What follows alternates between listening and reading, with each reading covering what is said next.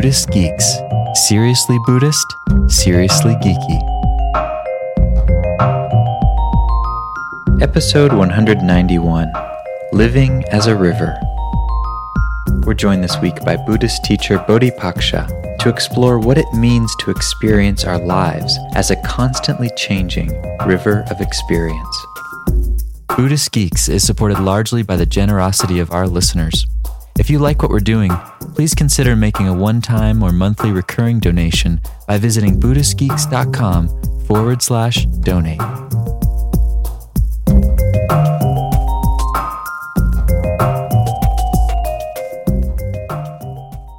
Hello, Buddhist Geeks. This is Vincent Horn, and I am joined today over Skype with uh, Bodhipaksa. Bodhi Paksa, thank you so much for taking the time to speak with us. I know that you've actually tuned into Buddhist Geeks before, and I've been following you on Twitter, and so it's really cool to connect with someone that's kind of uh, plugged into what we're doing here at Buddhist Geeks. Oh, thank you. I'm a big admirer. Cool, thank you. And um, I just wanted to say a little bit about your background. And this is sort of new for me. Even though I studied Buddhism in college, I knew very little about the uh, order that you're connected with. And that's currently called the Triratna Buddhist Community. It was formerly known as the Friends of the Western Buddhist Order. You were telling me before the interview that the uh, Friends of the Western Buddhist Order is not a community that's really that popular in America, but that's huge in other areas. Yeah, it's very large in Britain in, in particular. It's possibly the largest. It's certainly one of the three largest Buddhist movements there. Nice. And what was the deal with uh, the shifting the name from the Western Buddhist order to this uh, Triratna community? Well, the, the Western Buddhist Order and Friends of the Western Buddhist Order started in London in the 1960s, and it was initiated by a Buddhist monk who was from England. He'd been practicing in India for 20 years, and he came back and decided to, for various reasons, to set up a new kind of Buddhist movement and wanted specifically to set up something that addressed the Western condition. He didn't think that either of the two main forms that were of Buddhism that were around in Britain in the mid 60s were particularly appropriate. There was monastic Buddhism and there was kind of hobby Buddhism. People going to evening classes and learning about Buddhism, but not really thinking of it in terms of a life changing practice. So he decided to start something that wasn't monastic, but was full on. And initially, actually, he called the movement the Friends of the Western Sangha, uh, renamed it shortly afterwards to Friends of the Western Buddhist Order, because that meant more to some people. But it's grown since then. Uh, it started off in a, a, little basement in London, and uh, we now have a lot of order members. About a third of the order, I believe, is in India. We have order members in Australia and New Zealand and a couple of people in Russia as well. And pitching yourself as being Western when you're in those places doesn't really work very well. Right. So we picked a, well, a name was picked, which is more universal. Triratna means the three jewels, of course, the, the Buddha, Dharma, and Sangha. So we have a, a name now that's in Sanskrit and can be related to wherever you are. Nice, nice. And it sounds like this is a more progressive you know, looking from the point of view of a, a, sort of spectrum of conservative to progressive, you know, in the Buddhist tradition. It sounds like this is a highly progressive type of movement. Definitely not conservative, more experimental. Yeah, I mean, we have a lot of women order members. They've been smaller in numbers than the men, for example. And of course, as you know, in traditional Theravadan Buddhism, in most uh, uh, forms of traditional Theravadan Buddhism, there is no full ordination for women. So we're progressive in that kind of regard. The women are catching up, actually. Uh, they're going to be overtaking the men in a few years, I understand. And I wanted to talk with you today about some of the things that you've written in a book that's coming out right around now, uh, which is Living as a River. Finding Fearlessness in the Face of Change. And this book's um, coming out through Sounds True, who I worked for for a few years, and your name definitely came up a lot while I was there. You know, I just wanted to say first that I really enjoyed reading it. It just flowed in a way that was really pleasant to read. And I think it was the ideas, too, were very accessible. And I, am thinking now, as you described the Triratna community, that there's a connection here between the, the way that the ideas sort of just made sense immediately to my Western mind yeah, so I just wanted to thank you for that because it's not always common to read a book that's both profound and also is really accessible and easy to read. So, well, thank you very much. Yeah, and I wanted to speak with you uh, about one of the ideas that seem really central to the book, and of course is central to the Buddhist tradition, which is the teachings on non self.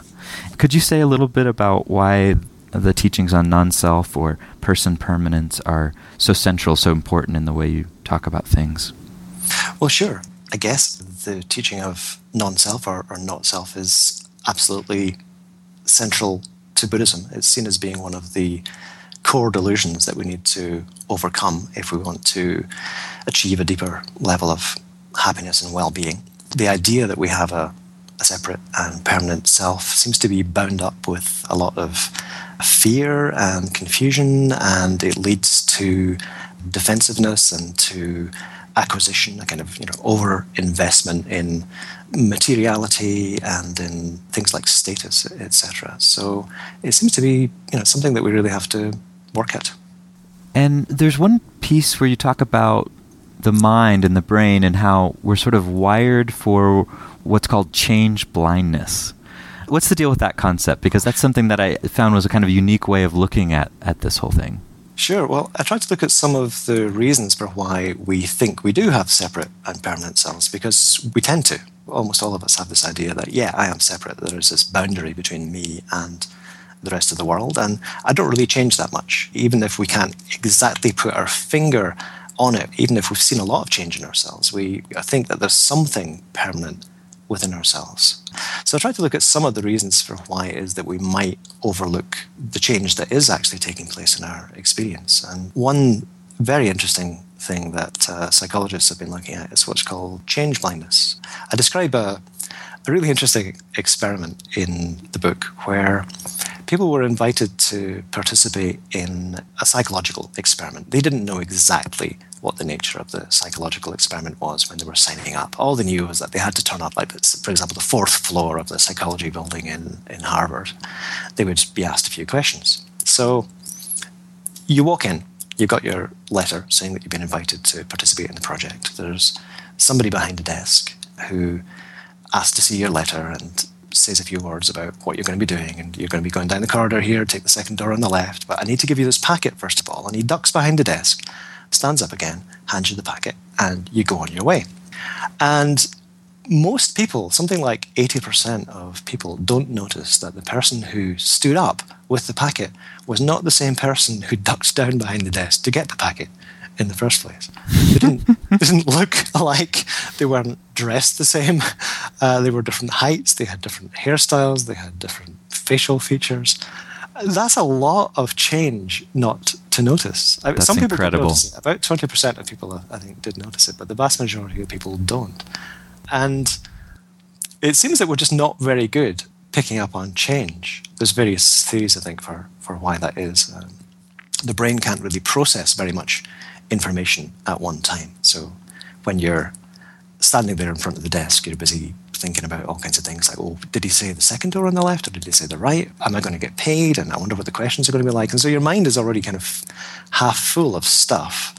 There's not really enough mental space, as it were, to pick up on, on some other things. So we just end up screening out a lot of changes. There's a lot of experiments like this being done, actually. One of the most fascinating ones, which I did, was watching a video of people passing a basketball back and forth, and you had to count how often the people dressed in white passed the ball to each other. And what you didn't notice until you watched the video again was that somebody dressed in a gorilla costume walked right through the middle of the basketball court during the game. and you just don't see, you just don't notice it. It's hard to believe you wouldn't, but, but it's it's amazing. I mean, it, I've I've heard about the gorilla experiment before, and I just couldn't believe it. And yet, it seems really clear that that in fact people didn't see the gorilla. I, I, think one thing that happens is that we just kind of label our experience. We have these kind of crude, wordless labels almost. So the guy behind the desk is just the guy behind the desk. And we don't need to know anymore about the guy behind the desk. If he was somebody who we thought we might need to remember, then we might put some energy into really noticing his facial features or how he was dressed or whatever. But he's just the guy behind the desk. So that label suffices. It's almost like a, an icon that, that's there, and we just you know continue on our way. Um, I've tried to integrate this into my meditation teaching because I've realized that the brain has a limited capacity for bandwidth. I mean, our short-term memory, for example, can only usually hold about five to, to seven things. There's not really that many things that we can pay attention to at one time. So, what happens when you're sitting meditating, just following your breath, say, is very often that a lot of thoughts are coming up and you start paying attention to those thoughts. And I found that if you, as it were, choke the bandwidth of your mind by just paying a lot of attention to a lot of different stimuli at the same time, then you enter a state of a kind of open, expansive awareness where there's basically no room for thinking anymore. You've taken up all of your bandwidth. It's a bit like there's a bandwidth hog using your wireless internet connection and everything's going really slowly. That's normally a bad thing, but here what we're talking about going slowly is the discursive thinking that's connected with stress and anxiety and irritability and wanting things. There's no room for that anymore. So all we do is just notice our experience. And this is something that is, is really counterintuitive to the normal way of walking around. And I wanted to talk with you about one of the main practices that you present in the book, which is the six element practice. Could you say a little bit about where that practice comes from? And then also it'd be fun to get into how it works and how it's related to what we've been talking about. Sure. It's a practice that is found in the, the earliest strata of Buddhist teachings, that is the, the Pali Canon, and it's found in a text called the Middle Length Sayings. And it is a practice of reflection on impermanence and non self. In a way, it's kind of a non duality practice. So, what we're doing is we take each of the elements in turn, and the elements are the earth element, which is everything solid, both within ourselves and outside of ourselves the water element, which is everything liquid within ourselves and outside, the fire element, which outside of ourselves is represented in terms of energy, and within ourselves is represented as in terms of the energy that's involved in life or living metabolism. There's the space element, which is the space that contains our body and the space outside of ourselves, and there's the the consciousness element, which is a bit different. What we do, for example, with the earth element is we start off by reflecting on the earth element that constitutes the body. So you become aware of everything that's solid within your body.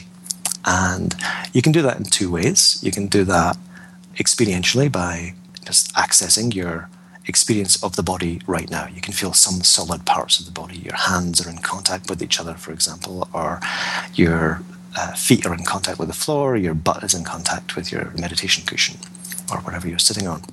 So you can feel some of the solidity. But the practice also encourages us to use our imaginations and connect with what we know is there and is solid. So I can't sense my kidneys and my liver, for example, or even my bones, except where they're making contact with something. But I become aware that all of that solid matter is there. You reflect on the solid matter outside of yourself. So, having reflected on the solid matter that constitutes you, you reflect on the solid matter that constitutes what you normally think of as being other. So, you're calling to mind all the solid matter in the outside world, the, the earth itself, all the, the rocks, the soil, the plants, buildings, other beings, etc. And then you're reflecting that these two things are not separate. So you can reflect, for example, on how everything that is within you, everything that's solid within you, has come from the outside world. And we don't tend to think of this very much. I mean, we're vaguely aware of the fact that we're eating and that's solid matter and it's going to be incorporated into the body. But when you start thinking about it, there's not a single molecule in your body that is completely self generated. There's not a single atom which you've created. It all comes from outside. Even when you were born, or before you were born, when you were conceived, you started off as being a cell from your father, sperm, a cell from your mother, an egg, and they weren't you. That was part of your mother, part of your father. They fuse, they start growing by absorbing the elements from the outside world. And all of that is borrowed. And that goes on through your entire life. Everything is borrowed. And you reflect on how it's all moving back as well. So, having reflected on how the earth element has all come from outside of you, you reflect on how the earth element is in a continual process of returning. So, right now, I'm exhaling carbon dioxide, which was carbohydrates, which had been part of plants in the outside world. So it's all flowing through. I you know, took a dump this morning, so that's part of the earth element returning. I'm losing skin cells as I'm sitting here, hairs are falling out. So there's all this earth element returning to the outside world. And of course, when you die, ultimately you give all of it back. So you reflect this way for the earth element, for everything solid, for the, the water element, everything liquid. I think I forgot to mention gas in the previous explanation, but the, the fire element, which is the energy that you've taken from the outside world, and the air element, which I forgot to mention earlier, and is the, everything gaseous within the body and outside. And you start to sense yourself not as being a thing, not as something separate and static, but you start to experience your body as being something in a process of flow. It's like a stretch of river, which is not a thing, it's an event, as it were. Things are flowing through. You reflect on the space element, which is, in a way, it's your appearance, which is continually changing. You reflect on the fact that all of these physical elements that we've been talking about have been passing through you, but this space that is you isn't ultimately you either. It's continually changing and it's also borrowed from the outside world. You don't have any space that is just you. So, what we're doing is we're looking at what we normally identify with as being ourselves and realizing that there is no substance there. There's certainly nothing separate, there's nothing static.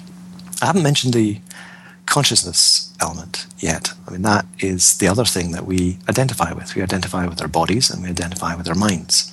And when we look at the consciousness element, all we see is a continuous process of change. There are various experiences coming into being, existing for a short time, and passing away again. There's physical sensations of heat, pressure, etc. There are thoughts, feelings, emotions, they're all arising and passing away again. So you begin to sense that too as being a river.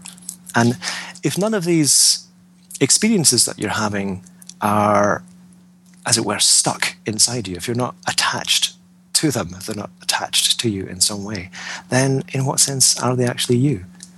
You start to experience this sense of almost existential vertigo, all the attachments that you have thinking about you are a certain way begin to let go to get let go of.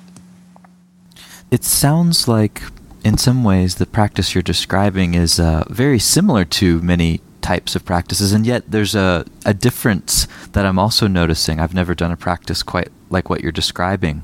And i was wondering because it seems like you're the type of person that can sort of take a step back from their own approach if you could maybe say a little bit about what you found the strengths of this approach to be when you know compared to maybe other approaches and techniques, and also if you've noticed any weaknesses or okay. limitations. In terms of strengths, I think it's a very all-round practice. I mean, what I described in terms of the consciousness element, for example, is very similar to vipassana meditation, traditional classic insight meditation. Uh, in fact, it is uh, traditional classic insight meditation. But you're also reflecting on your body, which is quite a, a powerful and grounded thing to do. You're not just reflecting on your experience of sensations within the body, as you would tend to do with insight meditation, but you're reflecting on your body as you are attached to it in your day to day experience. So I think it's got that strength. It's something that you can reflect on outside of meditation, of course, as well. I mean, when you're eating, when you're going to the bathroom, when you're lifting the plug of hairs out of the shower and flushing it down the toilet, you can be aware of all these ramifications of how what you are is a process. It does seem to be quite powerful. On the other hand, well, that power can be unsettling for some people. When I was taught the practice, I was taught that it's very important to do it in a metaphysical state, that is, a, a state of mind imbued with loving kindness. If you tried to as it were, dismantle your sense of self when you're not in a very positive state of mind, or if you experience self hatred, for example, then I think that could lead to quite a disturbing and jarring experience. So it's not a complete practice. I think it has to be combined with loving kindness practice in particular. I'd say if, if it's got a weakness, that that's it. But in a way, it's not really a weakness. It's just how it is. Interesting. And uh, one thing I was noticing is that there seems to be a, a real recognition just built into the way that the practice is described of this sort of interdependence of things that maybe is not as obvious in, for instance, the, some of the techniques that I've practiced. Yeah, it's definitely a practice of reflecting on interconnectedness. It can lead to very strong experiences of the dissolving of the sense of self and other. Interesting. And like you're saying, sometimes that dissolving can also be, uh, it can be disturbing. And so there's a way in which it's got to be balanced by yeah, something. Yeah. Mm. If you have that balance, if you have that sense of loving kindness so that it's not so threatening anymore, and I have had experiences of feeling quite threatened during the practice, but if you if you do have that sense of confidence that comes from loving kindness, then that dissolving of the boundaries between yourself and others can be a really powerful experience. The, the practice leads, in fact, not to the dhyana that you often hear talked about, but to, well, what's often, in my opinion, erroneously called the, uh, the arupa dhyanas, the formless dhyanas or higher dhyanas, which begin with a sense of the breakdown between the sense of uh, self and other. Yeah, it's interesting just the way you're describing space and consciousness. Those are, you know, in the higher jhanas or jhanas. The first two. Yeah, they're yeah. the first two. I, yeah, I, right. So the, the practice segues into the experience of the, the so-called arupa jhanas. I, I say that the so-called higher jhanas because it turns out you don't have to go through the dhyanas, the four dhyanas, in order to get to the so-called higher jhanas. And in the Pali Canon, they're never called uh, dhyanas; they're called ayatanas, spheres. So I think there's a bit of mythology built up that you have to go through the uh, the dhyanas in order to uh, get to these so-called higher dhyanas. You can do it that way, but you don't have to. Cool. I love the Buddhist geekiness coming through right now. It's good. Me too. so um, to take it even to maybe a next level of, of geekiness, there was one thing that I was struck by as I was reading living as a river, and that was that in some some ways when I heard you talking about non-self, or writing about impermanence, there was a way it struck me that it could be interpreted as you describing uh, what I want to call ontological realities, that in some way impermanence and not self are true in some ultimate sense. And uh, as you know, this is one of the big critiques that the Madhyamaka school, and particularly Nagarjuna, were making of earlier strata uh, teachings. And I wondered if you could say a little bit about that, because it's something that isn't really entirely clear in reading the book itself. Well, I, I would have hoped it was clearer than it might actually be, so maybe that's something for the second edition. No, I don't think of impermanence and insubstantiality in a way as being ontological realities.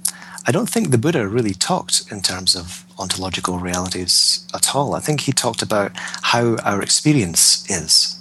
And I think what he was saying was that within our experience, what he called the all, that is you know the sum totality of everything that is possible for us to experience. Within our experience, everything is changing all the time.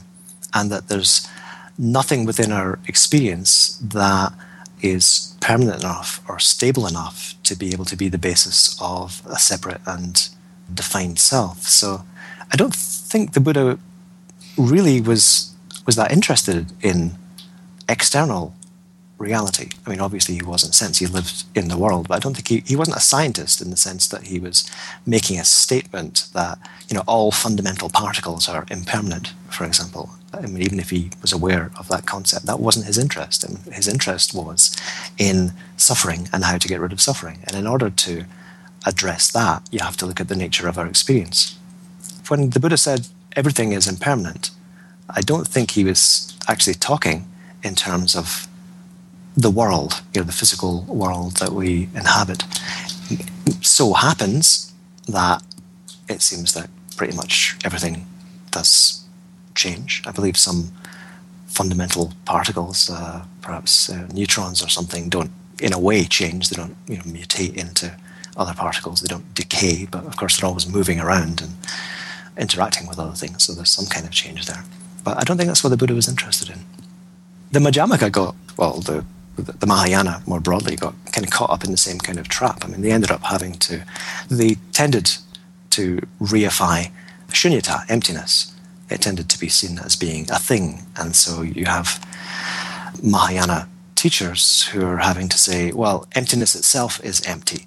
You've got to keep reminding people of this because it's just a, a natural tendency to see impermanence as being a thing. And it's not a thing, it's just a description of the way things change. Uh, shunyata isn't a thing, it's just a description of how our experience is and how our experience doesn't constitute anything that uh, can be taken to be uh, an existent, permanent, separate self. Cool. And I guess to sort of finish up or wrap up this conversation, which has been really fascinating, I wanted to talk about the penultimate goal in, in some ways of Buddhist practice, which is uh, enlightenment. And one of the last chapters in your book is called Entering the Stream. You talk about stream entry or what you call entry level enlightenment. This is something that I, I know some teachers do talk about, and, and then uh, a lot of teachers seem to shy away from this in some way. And there's mm. maybe not a lot of awareness of this concept, which is actually, if you look back to the early strata, like you were mentioning, the Pali Canon, this stream entry comes up all the time. So many suttas have this as a mention of you know this person got stream entry listening to the Buddha mm. or or doing this practice, etc. So could you say a little bit about stream entry and also if you've noticed that this is something that people may shy away from in their teachings? Yeah, I, have noticed that there are uh, some teachers who definitely make a point of talking about enlightenment, and that enlightenment is why we're doing practice in the first place. But when the average person comes along to a Dharma center, usually they're motivated by something along the lines of their life sucks or there's some element of their life that sucks. There's stress and there's conflict with other people, and they just want to really be a bit happier. So they come along and they find that there's these tools which help them to become a bit happier, at least. I mean, the tools can do a lot more than that, but meditating makes you happier when you're experiencing a bit more loving kindness. You're a bit happier when you learn to let go of things. You're a bit happier when you're paying more attention to your experience and experiencing the freedom that comes with that. You're a bit happier. And people, I think, kind of get kind of stuck in that. It's like, oh, this is okay. Yeah, I'll just keep doing my Dharma practice and I'll just keep getting a bit happier. But they're not thinking in terms of making some kind of big breakthrough in the way that they see the world. There's this incremental change that they're bringing about in their mental states, but they're not fundamentally challenging the way that they see the world. And I think even you know teachers can get caught up in that as well. I have in the past several years ago, I was talking with some fellow practitioners and teachers and saying, you know, I realize I don't think about enlightenment very much. Do you guys think about it? Do you talk about it? Do you teach about it? And everyone kind of sat there and realized, well, actually, we, we don't. So I started making it a point. Mean, this was probably about seven or eight years ago. I started making a point of being more upfront about why we we're doing Dharma practice in the first place and thinking more in terms of aiming at stream entry. And in, in a way, I had always thought about that. It was in the back of my mind, but it wasn't so much a kind of conscious goal, more something that I assumed would just happen at some time.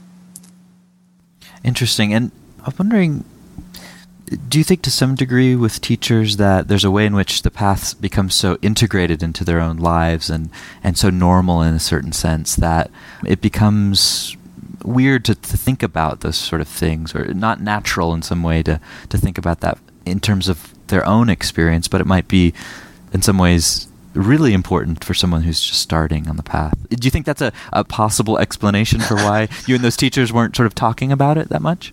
I'm not. I'm not really sure. I think there's a number of things go on. I mean, one is that we have a tendency, I think, because of a lack of self worth and because of the nature of our delusions, whereby we think we have uh, separate and permanent selves, we tend to think that spiritual goals are very far away. My own teacher, the founder of the Western Buddhist order, Sangharakshita, he's talked about stream entry a lot, which is why I said it's always been in the back of my mind at the very least. And he said stream entry is attainable in this lifetime. If you do you know, a good few years of solid Dharma practice, you can, well, you can take it for granted that you'll at some point reach stream entry. And so stream entry becomes the goal. So there's a lot of people in the Triratna Buddhist order talk about stream entry and think about it as the next goal. But it becomes kind of elevated in the same way that the Buddha's attainment has become kind of elevated, so it's almost out of our reach. The Mahayana did this a lot. They took the, the goal of the Buddha, uh, of Buddhahood, and said, you've got to practice for innumerable lifetimes. You're going to have to practice for hundreds of thousands of, of lifetimes in order to get enlightened. And the Buddha has all these amazing cosmic qualities and he can create entire universes and all this kind of thing. The Buddha seems so far away. He's remote, totally remote. And people start doing something similar with stream entry. They start thinking of stream entry as being, well, it's basically enlightenment, isn't it? And if you're enlightened, you're basically perfect. So somebody who's a stream entrant is going to be, you know, like completely sorted. And it becomes another attainable goal. It's a goal that's been put in front of us, and we've been told, you can do this. And we say, oh, no, I don't think so. Not now, maybe sometime in the future. That, to me, I think, is the, the main reason that stream entry gets pushed off is because, well, we don't think that we're worthy. We think that there's something inside of us that's fundamentally flawed that's going to stop us from getting there. And so we make it unattainable. Interesting. And could you talk a little bit about why entering the stream is important? Maybe kind of what it is, if it's something that you can talk about. Okay. Why it's important? Well, in the terms that the Pali Canon uses, that is, we can, I think we can assume the terms that the Buddha used. There are a number of fetters holding us back. Uh, these are delusions and attachments that stand between us and full enlightenment, full Buddhahood. And if we break the first three of those, we're what's called a stream entrant. We break the fetter of having a fixed and separate self. We break the fetter of doubt. And we break the fetter of dependence upon practices or inappropriate dependence upon practices. And all three of those are broken more or less simultaneously. I believe the teaching is that they're broken simultaneously, but I don't know if you can actually necessarily experience them simultaneously. I think they'll tend to be experienced in consecutive terms. And there's just a breaking of a fundamental core delusion that there is something separate and fixed about you. And that's a liberating experience when that core delusion dissipates and you realize everything that constitutes your experience is just changing all the time. And there is nothing else. There's no hidden baggage, as it were, holding you back. I mean, obviously, the psychological baggage which holds us back and we have to transform and you know dig up and work with and transform. But there's nothing fundamentally holding you back from enlightenment. There's an, an enormous sense of confidence which emerges which replaces the doubt. Another thing that happens which is related to the third fetter is that you realize it's all actually very simple. When we're caught up in the third fetter of, of inappropriate dependence upon religious practices, that tends to get caught up with our lack of self confidence. So we think, well, we need some special teaching, we need some special teacher in order to get enlightened. We need to be doing something else from what we're doing. And so we kind of perhaps wander restlessly from practice to practice, or we do our daily practice in a kind of semi despondent way because we know it's not really taking us all the way yet. And there's an element of doubt involved in that. But really, what the Buddha was saying was something really simple. Is look at your experience right now. It's changing all the time. It's continually changing. All you have to do is look, and you will just see that it's continually changing all the time. There is no basis for a fixed, separate, permanent self. And what tends to happen, of course, is with practices is that we talk about them and think about them, and we kind of overthink things an image I've sometimes found myself using, a slightly absurd one, is that stream entry is a bit like the Buddha having said, Look, there's a big pink elephant floating in the sky. Look at it. And everyone says, Wow, the Buddha says there's a big pink elephant floating in the sky. I wonder what this elephant's like. Know, I wonder how big this elephant is. And then you get all the different schools of thought about the big pink elephant, about whether it's closer to being white or closer to being red, and etc. etc. So we talk about practice. We talk about impermanence Ayya Khema made the point that we sometimes talk about impermanence so much that we forget to look and see that every experience that we're having right now in this moment is impermanent. Yeah, it's, it's just it's actually really simple in the end. Just look, just see, notice that everything is changing all the time. At some point, you'll get it. At some point, it's going to click and you're going to realize, yeah, everything that I'm experiencing is completely impermanent. There's no basis for a fixed, separate me.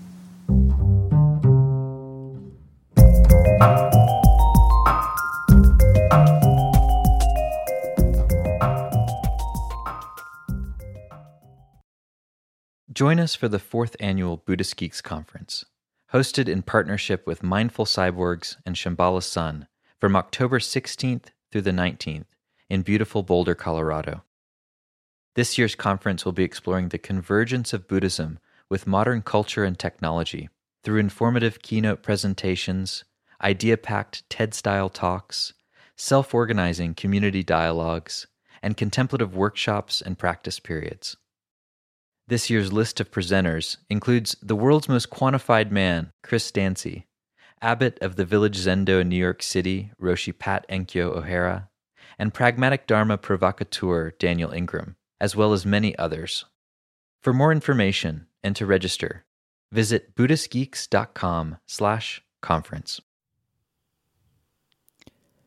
After nearly a year in private beta, the Buddhist Geeks Network is now open for any independent practitioners who want to engage in interdependent practice. You can find out more about the Buddhist Geeks Network by visiting BuddhistGeeks.network. And if you'd like to join the community and join us in regular social meditation practice or other events that we host there in the network, all freely offered, you're very welcome to do so, again, by visiting BuddhistGeeks.network. Love to see you there.